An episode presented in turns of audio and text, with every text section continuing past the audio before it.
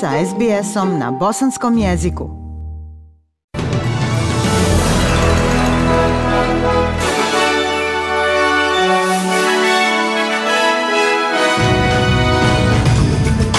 današnjim vijestima poslušajte. Premijer nazvao politiku brutalnom, nakon što je procurila poruka Barnaby Joyce koju je Morrisona označio licemjerom i lažovom.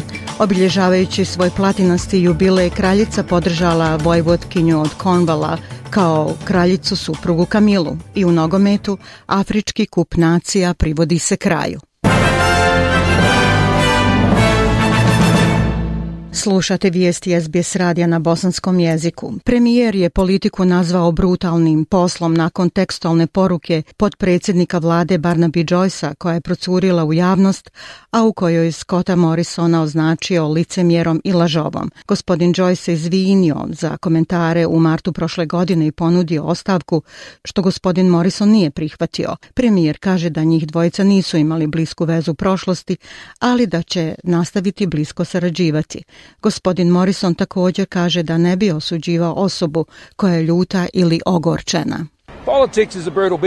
Politika je brutalan posao. Svako ko se pretvara da nije i svako ko se pretvara da s vremena na vrijeme da se ljudi ne ljute ili budu ogorčeni ili se ne ponašaju kao druga ljudska bića. Onda, ako ne možete prihvatiti i razumjeti slabosti jedni drugih i oprostiti u takvim okolnostima, onda iskreno to govori mnogo više o vama nego o drugima. Zaustavljeni migracijski program i nedostatak djelotvornih vladinih inicijativa doveli su do manjka radnika u staračkim domovima.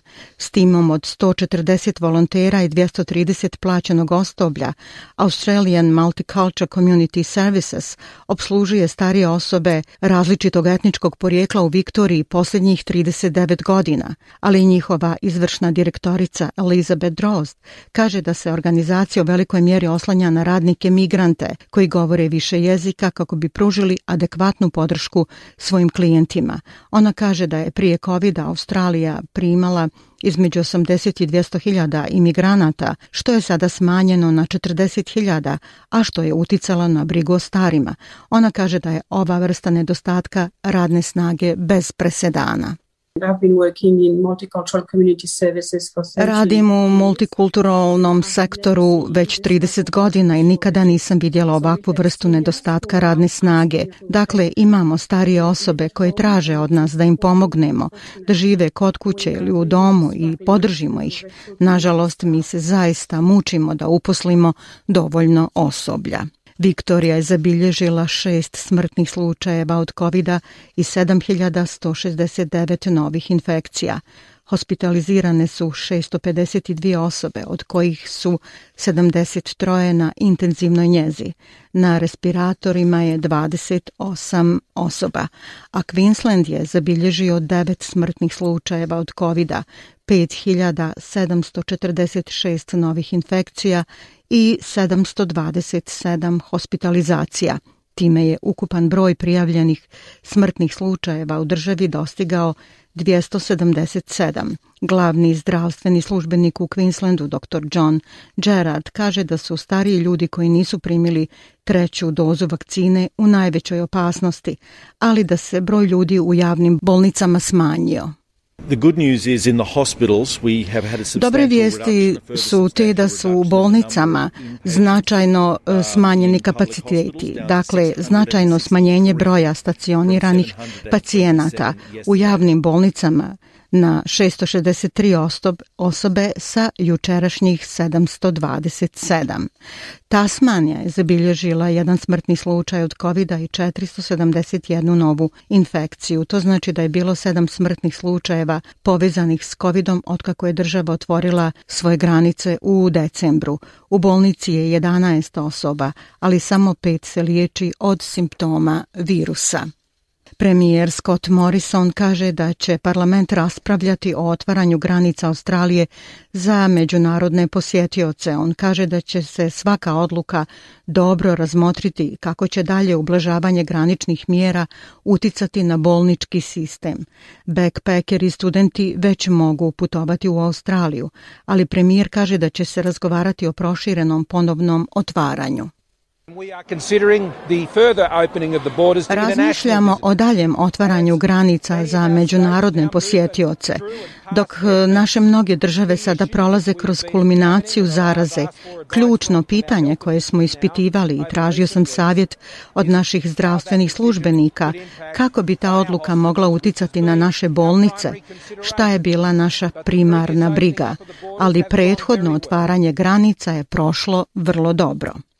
Kraljica iskoristila priliku platinastog jubileja da podrži vojvotkinju od Cornwalla kao kraljicu Kamilu. Ona izrazila svoju iskrenu želju da Kamila bude poznata kao kraljica supruga kada Charles, princ od Velsa, postane kralj. Kako kraljica Elizabeta II dostiže svoju 70. godinu na tronu, ona izrazila nadu da će javnost podržati Kamilu, koja će se sigurno zvati kraljicom i krunisati na Charlesovoj strani. Premijer Scott Morrison odao je priznanje kraljici za 70-godišnjicu stupanja na tron. On kaže da je kraljica marljivo i dostojanstveno obavljala svoje dužnosti, podržavajući svoju duboku vjeru i poštovanje ustava. Njena vladavina je obuhvatila 15 australskih premijera. Gospodin Morrison kaže da je ponosan što je upoznao kraljicu Elizabetu.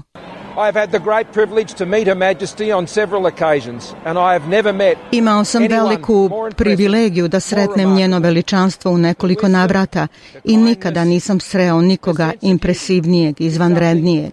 Njena mudrost, njena ljubaznost, njen osjećaj dužnosti je nešto zašto mislim da smo svi mi ovdje u Australiji veoma zahvalni. I zato vama, vaše veličanstvo iz Australije, hvala za svu vašu dugogodišnju službu. Neka Bog čuva kraljicu. 4 državljana Švedske i njihov austrijski vodič poginuli su u lavini u blizini austrijsko-švicarske granice. Lavina se dogodila u austrijskoj pokrajini Tirol. Gradonačelnik tirolskog gradića Alois Jager kaže da je cijela zajednica duboko ožalošćena, izrazio je saučešće porodicama žrtava. Šta se tačno dogodilo ne mogu reći, ali to je bilo jednostavno vrlo opasno vrijeme. Novi snijeg koji je došao učinio uslove prilično ekstremnim. Onda jednostavno morate obratiti mnogo više pažnje na prirodu.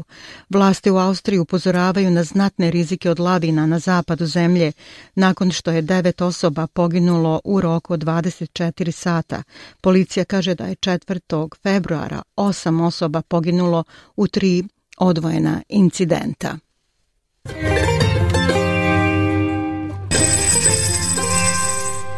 Prema kursnoj listi australski dolar danas vrijedi 0,70 američkog dolara, 0,61 eura, 0,52 britanske funte i 1,20 bosanske konvertibilne marke.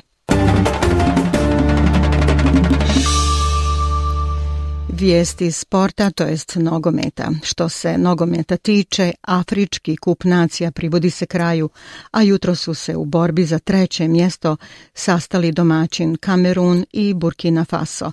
Nakon odigranih 3:3 u regularnom dijelu utakmice, u produžecima je pobijedio Kamerun nakon izvođenja penala. U finalu ovog turnira, sutra ujutru po našem vremenu, sastaju se Senegal i Egipat, čiju reprezentaciju predvodi sjajni Mohamed Salah.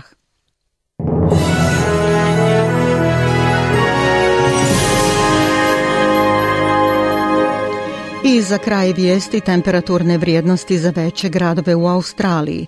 U Pertu oblačno 29, Adelaidu sunčano 32, u Melbourneu sunčano 29, Hobartu 21, Kamberi također 21, u Sidneju 25, Brisbaneu 28 i u Darwinu 31 stepen.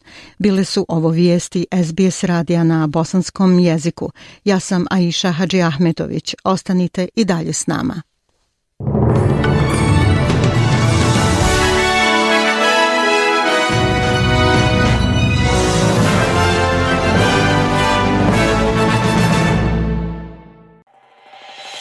SBS na bosanskom. Podijelite naše priče preko Facebooka. Želite poslušati još ovakvih priča? Slušajte preko Apple podcasta, Google podcasta, Spotify ili kako god da primate svoje podcastove.